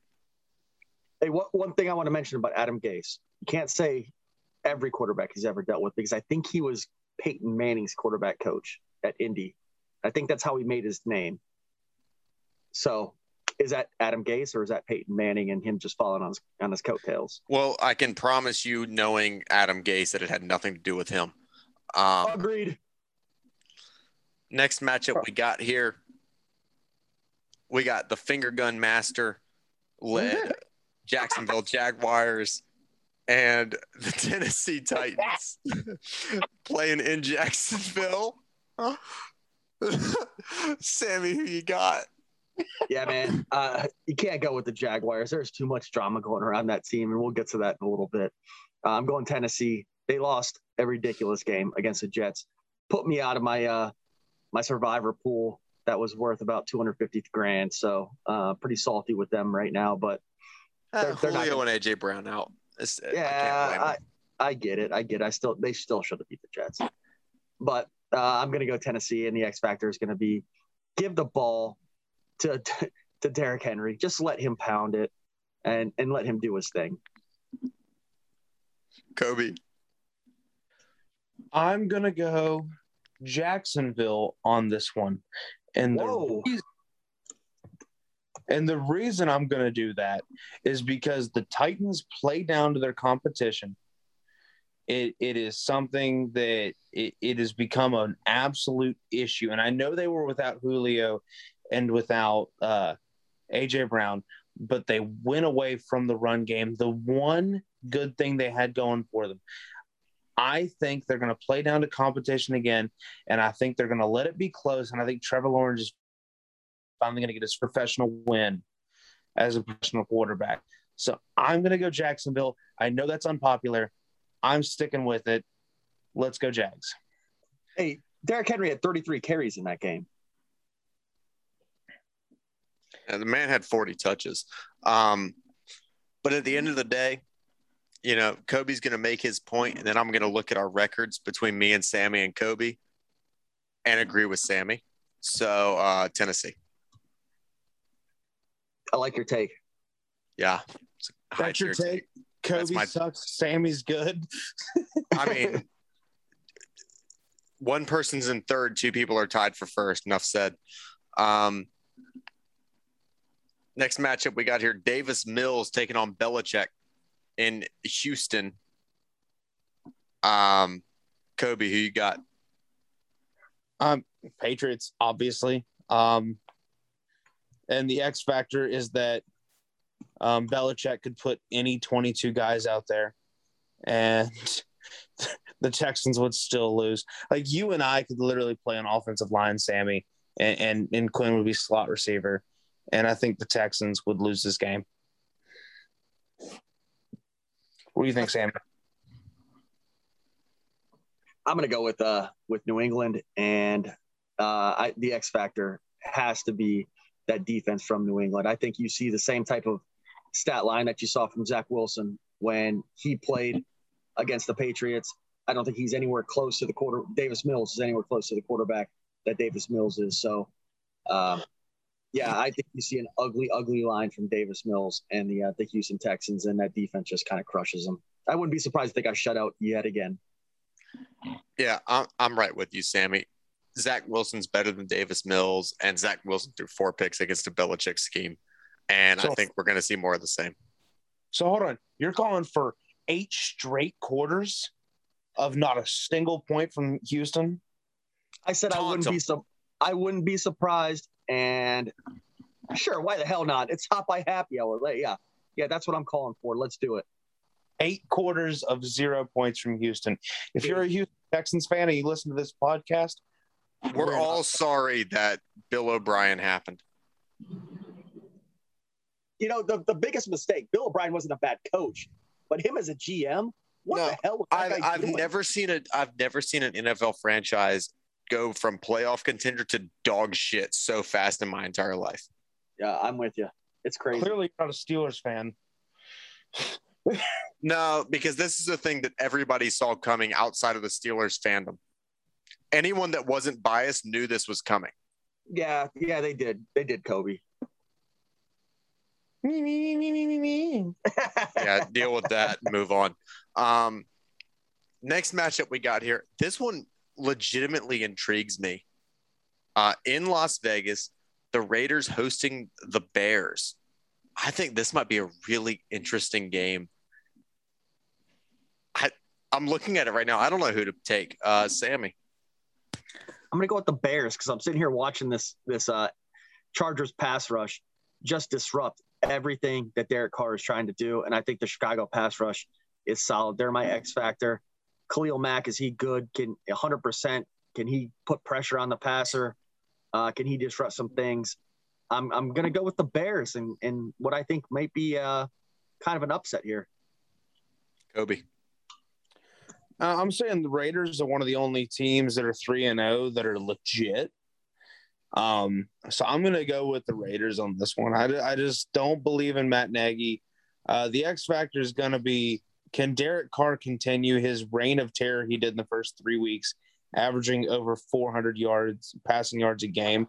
I don't know where he's at right now in this game, but I don't know, but Darren Waller's fucking insane. Yes. What a that, fucking catch. Yeah, that that is a ridiculous catch. Um, so I'm going Raiders, and it's it's Derek Carr. Can he get four hundred yards again? Yeah, I'm going to take the Raiders here too. I just – I think the Raiders are good. I think the A F C West might legit be the best division in football this year. Oh, buddy, through four weeks, I think it's pretty – The N F C West also – You can't argue it. Okay. You can't argue it. I think they are. They, you they ready? Really are. The West Coast is the best group of football right now in the N F L. Yeah, both the, the West. N F C, if you go to the N F C, the N F C West is the best. You go to the A F C, the A F C West is the best. That's that's the argument I'll make. But here's the crazy thing about the A F C West, guys. The Chiefs are third at best. Yeah, that's nuts. Are they even third at best? Because even if the Chargers lose, we won the head-to-head. No, no, no. They're better than the Broncos. No, no. I'm talking about straight standings. No, no. They're they're uh, they're last place. You're right. Yeah, but they might be the third. Be- he's saying that they might be the third best team in the division. Yes. I'm not talking about rankings. The only team they are definitely better than is, is the Broncos. The Broncos. Yeah, that that and that's kind of both. The N F C and A F C West are the best divisions in both conference. I think every team in those divisions, but all those eight teams all look damn good. And I think all eight of those teams can beat a team on any given Sunday. And while we're talking about all eight of those teams, we'll get into one right now as they play in SoFi Stadium. The Chargers hosting the Cleveland Browns. Kobe, we'll start with you. Hey, one thing the Chargers suck at is run defense. And the one thing that the Browns are really, really, really good at is running the football. I'm going to go Browns, and I'm going to say it's that run, that two-headed monster in Chubb and, and, and Kareem Hunt. I, they could easily uh, rush for two hundred yards against that team, possess the ball for over forty minutes, and just suffocate that Chargers offense and never give them a chance. I'm going to say Browns. I want to say it's a very low-scoring game um, because because both of those teams scream under every week. And – uh But I feel like I told you to bet an under this week. You did, you did. But right now there's there's thirty-five points on the board, and the over was fifty-four and a half. But at any rate, Browns run game. Sammy, what do you say? I'm going to go with the Chargers. I think that Cleveland is a little bit too one-dimensional. Uh, Baker Mayfield threw for one hundred fifty, maybe less this week, and I think they're too reliant on that run de- or that run offense. So I think the Chargers can scheme around that. I think their defense is really, really good. Uh, my boy Derwin is back. Derwin James is back at one hundred percent. Asante. As- well, Asante is, is Asante. He's going to do his thing. He's surprised me so far this year. Uh, I think the Chargers' defense shuts down. They're my X factor. They shut down a lot of what Cleveland wants to do off play action and passing the ball downfield. So I'm going to go with the Chargers. Quinn, before you go on, I, I missed your pick for – Vegas and Chicago. What was it? Uh, I took Vegas. Okay. Um, yeah, for this one, I'm I'm taking the, the hell? I'm taking the Chargers as well. Um, and one of my main points is Kobe was talking about the Chargers' run defense. Have you seen the Raiders run the ball all game tonight? I haven't. They keep giving it to Josh Jacobs, and I keep seeing him go nowhere. So I think Jacobs is a very similar back to Nick Chubb, and if that's what's going to work for the Chargers, they're going to keep it working. And if there's one man that can game plan a defense, it's Brandon Staley, so I'm taking the Chargers. sorry, what I was what the helling is why was an animated John Gruden dancing with Chucky on T V? Yeah, I don't know what's happening on E S P N. Neither does anyone. At least Booger McFarland and Jason Witten aren't talking about football anymore. So We're trying too hard. Trying too hard.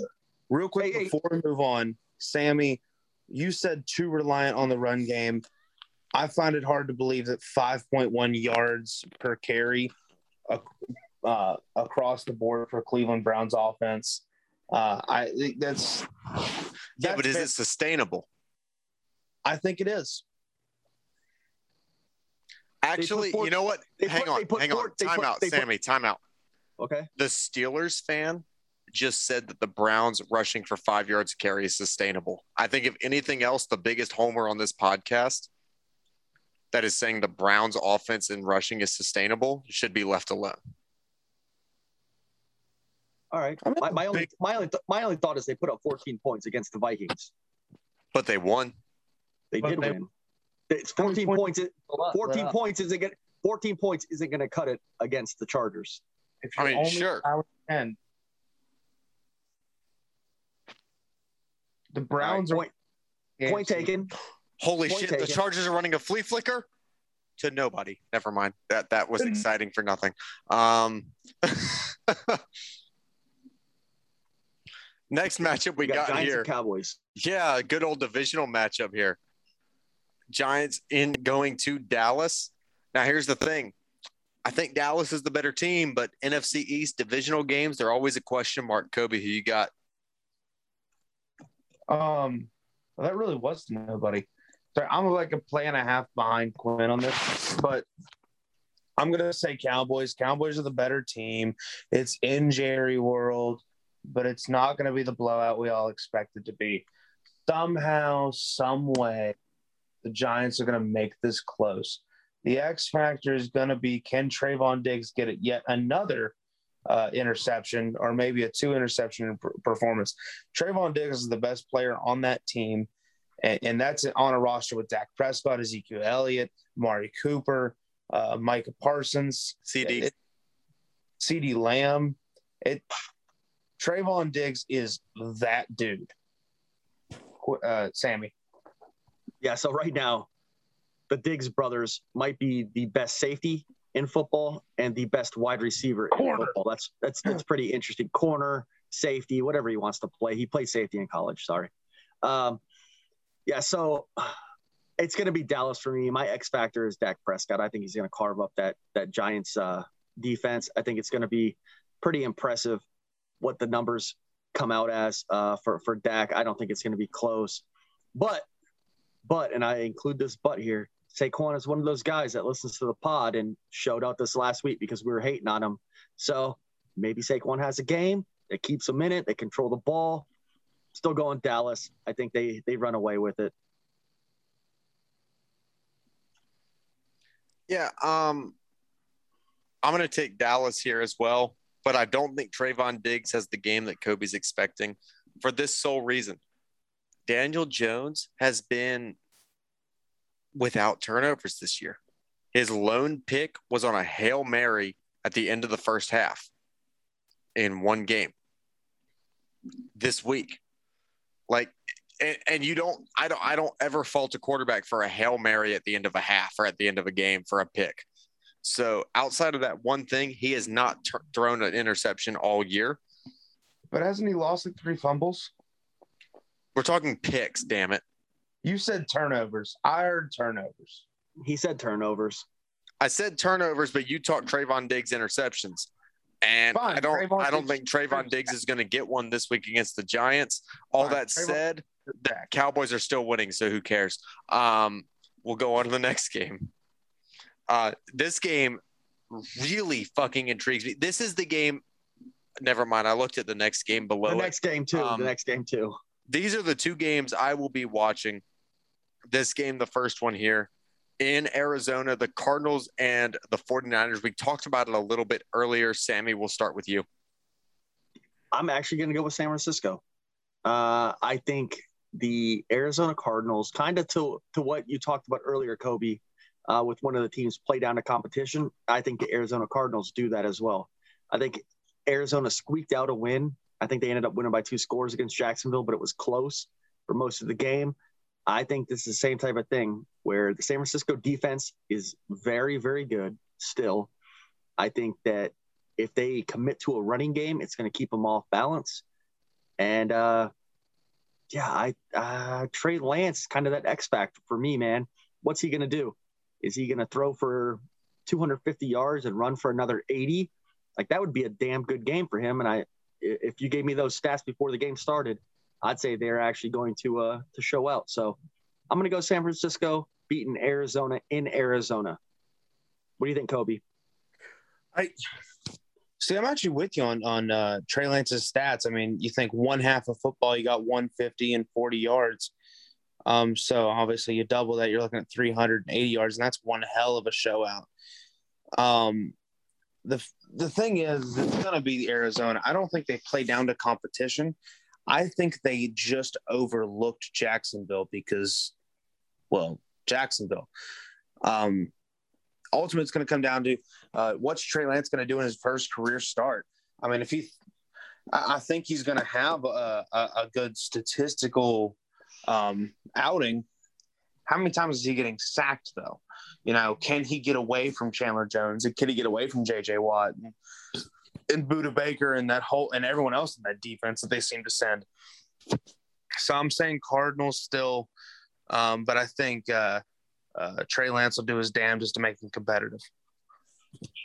Quinn, who you got? Yeah, I'm taking the Cardinals here. Um, I think San Fran will keep it close. I think Trey Lance will prove that he deserves to be the starter. But at the end of the day, one team has an M V P candidate running the running the squad, and that's the Cardinals. Next matchup we got here, the Bills heading to Arrowhead. I'm so excited to watch this fucking game. And for me, oh, wait, no, we were talking about all these fucking four o'clock games. No, the Cardinals and the Niners is the four o'clock game to watch. This is Sunday Night Football. Chiefs hosting the Bills, Kobe. I'm going to go Bills. And the reason I'm going to go Bills is because the last, the last, uh, they lost to the Steelers in, in a tough outing for them. They then shut out the Dolphins. They held uh, the Washington football team. They put forty-three points up on that defense. They put forty points up on Texans defense. The Chiefs defense is not much better than either of those defenses. They might put, you know, another thirty-five, forty points. And I, I just don't think that the Chiefs can keep up with that. Uh, the X factor is going to be, can the Chiefs defense stop them at all? And, and that might be the chance. This might be the, the, the overs club game of the week. Um, you might see a thirty-five to thirty-eight game. So I'm going Bills. uh, Sammy, who you got? I agree with your overs club take. Uh, Shout out Barstool for that one. Uh, I'm I'm going to go Kansas City, though. And I think the X factor is Tyreek Hill. Are we going to see the Tyreek Hill that we're accustomed to? Is he going to break some things downfield that we haven't seen for the first three weeks? We saw it last week a little bit with the three touchdowns, eleven catches, eighty-something, one hundred eighty-something yards. Fuck up about uh, that. It hurt my team really bad. uh, yeah, Tyreek Hill, I, I think he shows out this week uh, against Buffalo. I think it's going to be a great game. This is going to be one that everybody needs to tune into. It's the Sunday night game, so obviously they will. Uh, but, yeah, I'm going Kansas City. Tyreek Hill has another big game. Quinn. Yeah. Um, I'm actually treating this game very similarly to how I've treated the uh, Chiefs, the Chiefs-Browns game. If this was in Buffalo, give me the Bills. But the fact that it's in Arrowhead, which is one of the hardest places to play in the N F L, I'm going to take the Chiefs here. And if I had to take an X factor, it's the home crowd. That's almost what my X factor was as well. Yeah. Last game we got here, which I think also is primed to be a really good football game. The Ravens hosting the Indianapolis Colts. Kobe, what you got? I'm going to go Ravens. You know, I think this is one of those weeks where um, yeah, the co- the coach sits you down and says, why were you guys so uh, vulnerable against the Broncos of all teams? And I think they're going to come out against Indianapolis and just like like go up two scores quickly. And, and I think it's going to be the just the energy. The X factor is going to be the energy they bring that that the Colts aren't going to have coming off of that that uh, too close of a game. Um, uh, Sammy, what do you got? I'm going to ride with my Colts, man. I've been on them for a while. Uh, I know their the record isn't great, but I'm going to go with the with Indianapolis, and I think the X factor is going to be Carson Wentz yet again. You know, can he get the ball to the playmakers that he's got on the outside? Pascal's been all right. Uh, I know we kind of joke about him. Yeah, Zach Pascal.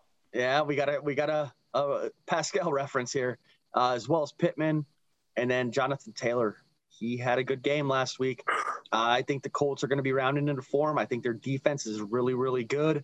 Uh, and it's all going to be dependent upon Carson Wentz. Can he actually be the Carson Wentz that we saw in the Super Bowl year with Philly? When is he going to round into form? When is he going to be the guy? Quinn. Uh, sorry, real quick. In other news, the Chargers will lose this game. Um, but um, speaking of teams losing, the Colts are going to lose. Um, I think, I think the Col- I still think the Colts are a good team. I think they're way better than their record implies, but the Ravens are just a better team, and it's in M and T Bank Stadium. That I do think plays a factor, especially in primetime football. So I'm taking Baltimore here. Now it is time. If you, you smell that beef cooking, it's time for Kobe's prime beef take. You ever been sleeping and you dip your hand in cold and warm water and then you piss yourself? No. That's the that, that's the feeling you get watching the Steelers offense. It is by far just, it's just abysmal. Um, the highest amount of points they've scored all season was week one against uh, the Bills with uh, with uh, twenty-three points. Over and over again, we're watching the same bullshit.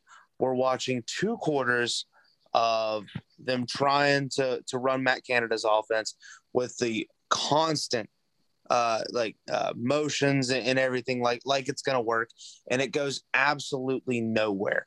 Um, watching it th- this weekend, they scored on the first drive of the um, of the game. Not that anyone actually got to watch it because it wasn't nationally televised, but it, after that, absolutely nothing, and they're expecting the the defense to just clean up after Ben Roethlisberger constantly missing throws and constantly, uh, well, I mean, quite frankly, just making the coaches look moronic for for playing him. It it comes down to uh, Mike Tomlin's going to have to make the the the hardest decision of it, of his career, and that's do you play. Do you continue to play Ben, or do you give up on the season and try and see what you have in the future? And at, you, you want it to be, you want it not to be Ben's fault, but he con he has the worst uh, Q B R and passer rating of his career. He's not making the throws he used to make. He's as, he's about as mobile as a tree, and it, it's it's just tough to watch. Uh, at the end of the day, the defense can't continue to bail them out of games. Um, You know, they can't block a punt or block a field goal every single week. Um, so they're, they're, they're losing. They're going to continue to lose. The Steelers are liable to go one and sixteen, and that's U S D A approved. There you have it. As always, what, following what, up. one and sixteen would be what the Jags went last year, basically. Mm-hmm. That That's a tough take, buddy. You all right? No. No, I'm not. No, I'm not all right. No. So the worst record the Steelers have had since I've been alive is eight and eight, and they and they missed the playoffs by Antonio Brown stepping out of bounds on the four yard line. That's tough. That's tough for, for you. You've never seen anything else. Yeah. Welcome. Welcome to lack of success. Hi, I'm a Chargers fan. Um, we have groups. Um, listen, like y'all people talk about like, like welcome to our, my club. See, I don't want to be in your fucking club, man. Fuck you, all of you. Yeah. I'm sorry that you didn't get to witness, you know, your football team be bad. Um, welcome to the time frame you were birthed in. Now you get to deal with bad. And then one day your kids will be born and they'll get to witness good. That's right. My kid's already been born, though. Like, yeah, and by the time he's old enough to truly understand football, in theory, the Steelers will probably be back on track. Cool. I've only got three years to go. That's exciting. All right. um, no, nah, because I didn't really understand football to the point where, like, I felt like I was actually understanding football until, like, third, fourth grade. Um. Like, it's, it's one thing to be a fan. It's another thing to, like, feel like you're understanding what you're watching. That's more what I'm talking about. I wrote my I wrote my midget league playbook when I was six. I literally handed it to coach, and we ran like half the plays that I wrote in that book. Handed him a fucking uh, seventy page one subject notebook, and we ran most of those plays. Fucking Kobe or Matt Nagy, which one do you want running your offense? Me all day. Fuck it, fucking sign me now, Chicago. I will fly out tomorrow. Kobe'd be better than Adam Gase. Um. But yeah, speaking of uh, speaking of bullshit going on in the N F L, it's time for our favorite segment, Sammy's number one bullshit. Number one bullshit. Oh, number one bullshit. Thanks, Quinn. So I'm going to start with a couple honorable mentions. So you guys have kind of alluded to the uh, Tennessee-New York Jets game, preempting the Steelers game in some certain markets, and uh, people not being able to to watch the game of the week because of the Jets Titans going to uh, to overtime. That's some bullshit. I thought, yeah, yeah, I'll throw that out as an honorable mention. It's not quite there yet. The one that we haven't mentioned is the Pittsburgh offsides on that field goal against Green Bay. That's also an honorable mention. Please don't bring would, it up. Bring it up. Please I don't was, bring, bring it buddy, up. I got to bring it up. I, I want so so full disclosure. I was unable to watch most games yesterday. I left my house at twelve forty-five. My son had a soccer game over two hours away in Delaware. I'm in Pennsylvania. Uh, so I was on the road for pretty much all of the one o'clock games. He played two hours. We get in the car, we drive home. So we, sta- we stopped at a restaurant, and that was literally one of the only plays. I saw about a quarter worth of, of the, uh, the Packers Steelers game, and that happened during that time that I was watching it. That was some absolute bullshit. They timed that jump so perfectly, and there wasn't a view down the line to show that these guys were actually offsides or not. Do you, I don't even, I don't, down the line. I don't even dude, I don't even know if it's reviewable, but that was bullshit. That looked like a clean block to me when I saw the replay, when I saw when they when they moved. Um it's it's B S. Dude, I think the Packers would have won anyway. Here's the worst B S about that. The flag was not thrown until after the block, which me- leads me to believe that Tony Ro- Tony Romo said it best. He's like, there's no way they're that deep in the uh, uh, backfield unless they were offsides. And then he threw the flag. That's what pissed me off. If you threw it right then and said, hey, I, I can live with that because there's human error there. If you guys didn't see it, it was the I think it was the last play of the first half, right? Yep. Yeah, very and, last. And it would have made the, the game. It was a seventeen ten game. Green Bay was winning. They were trying to go up twenty to ten. No, and, it would have gone ten. Go ahead. It was seventeen fourteen Steelers. Okay. Okay. So it was a, a somewhat pivotal game or pivotal play in the game. Ten points. It was a dude. Hang on, a, real quick. Brandon Staley has the big balls equipped as we go for it on fourth and two here. At midfield. Right. So so that's my honorable mention number one. Uh, I thought about taking that, but at the end of the day, it's got to be Urban Meyer. What the hell are you doing? If you guys haven't seen the videos of Urban Meyer and his visit to Columbus this weekend, it's absolutely ridiculous. So so what happened? He played on Thursday, or the Jaguars played on Thursday. He stayed behind in Cincinnati which apparently is unheard of for a head coach not to travel with the team. Uh, I get that from Pat McAfee show, which I watch pretty regularly and I've referenced before. Um, th- those guys, A J Hawk, Pat McAfee, and Malcolm Butler, were all saying they've never in their entire career seen a head coach not travel with the team back from an away game. So he decides to stay in, in Ohio, where he's from, where his family's at, and travels up to Columbus, goes to his own bar. He's got a girl grinding on him at some point, a co-ed. Uh, she looks very, very young. Apparently her name is coming on Twitter. I don't know it, and I'm not going to repeat it on this podcast either way. Grinding on his lap while he's sitting at a bar stool, and there's a video from the opposite side that has – it's it's kind of hard to find now on Twitter. It was there, and then it wasn't, where he's got the finger guns going, and he might purposely give this girl a little finger gun right to the booty through her jeans, but gives it to her nonetheless. What the hell are you doing, Urban Meyer? I mean, there is just so much so much ridiculousness you know involved with doing. this. I know you know what he's doing, but come on, man. Like, this is the social media world that we're living in. Or you know your shit's gonna be recorded. No, There's go ahead. I have every bit of belief that he's just trying to get hired by U S C. He's trying to get fired by Jacksonville because he don't want to be in the pro level. He's just trying to get that U S C job because he was a god in college and he's not now. It's dude. I don't know what he's trying to do, but it's bad. I mean, he's what, look, what the, look, look. He might not have been a god in college, but he sure as shit was at that bar in Columbus. The god of no, he fingers. Was, he was a god in college. I mean, the guy's got what three national championships? Yeah, in in his career. Uh, Two at four sorry, sorry, I misspoke. He might not have been a god in the pros, but he sure yeah. was at that bar. There you go. There you go. It's, dude, it's By the so power weird. of editing, that joke will hit. And and it's it's, it's it's actually really funny because he's wearing an Ohio State shirt. Like, he hasn't coached at Ohio State in what four years now, five years now.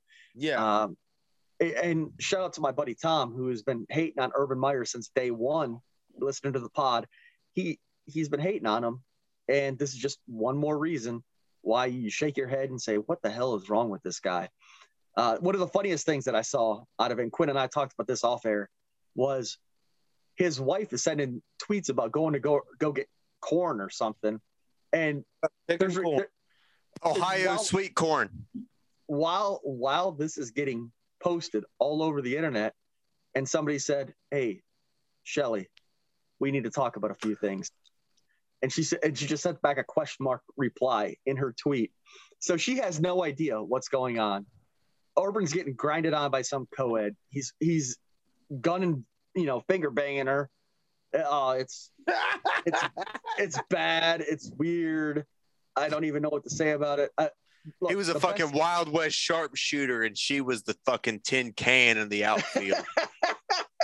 Oh, I like that. I like that take. So. Uh, He's my number one bullshit. When we post this pod, I'm going to link to the Pat McAfee little uh, three-minute clip that I sent these guys that lets Excellent. them talk about it. Let's them talk about it. It's it's effing hilarious, guys. You got to watch it. He's my number one bullshit. Did you hear his apology? Oh, I heard his apology. It's, no, God. Not the real apology. The one that's been trending on Twitter. Kobe, please read it. Okay, all right, here, let me read it. Let me find it real quick. Uh, it says, um, all right, here it is.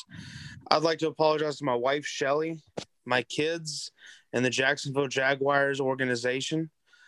I consider my man, myself a man of discipline, and there's a drive to deep left center. That'll be a four. That'll make it a four oh ball game. I don't know if I ever put all this heads in again. Now, Kobe, Kobe, who's, who hit that deep left drive? Castellanos, Castellanos. Castellanos. Good old Nick Castellanos, which, by the way, if you've never looked it up, there is a compilation on YouTube of all the horrible times Nick Castellanos has hit a home run. I shit you not, it's like, it's like a two and a half minute video of fucking Castellanos hitting home runs. Like, he he hit one in that instance. He hit one during a fucking ninety-seven World War Two vet year old man's eulogy. He's hit one and a couple other points. Some pitcher died, and he was like, yep, we're going to fucking hit a home run. Like, it's it's a fucking running thing. If anything bad in the world happens, bet on Nick Castellanos to hit a home run, because it'll hey guys, probably I'm, happen. I'm sorry. I'm I, I'm crying. I didn't. Uh, Can we talk about the fact that Sammy muted himself? He was laughing so hard. Yeah, full, full disclosure to all the all the readers or all the listeners. I did not know that was coming, and he caught me so off guard.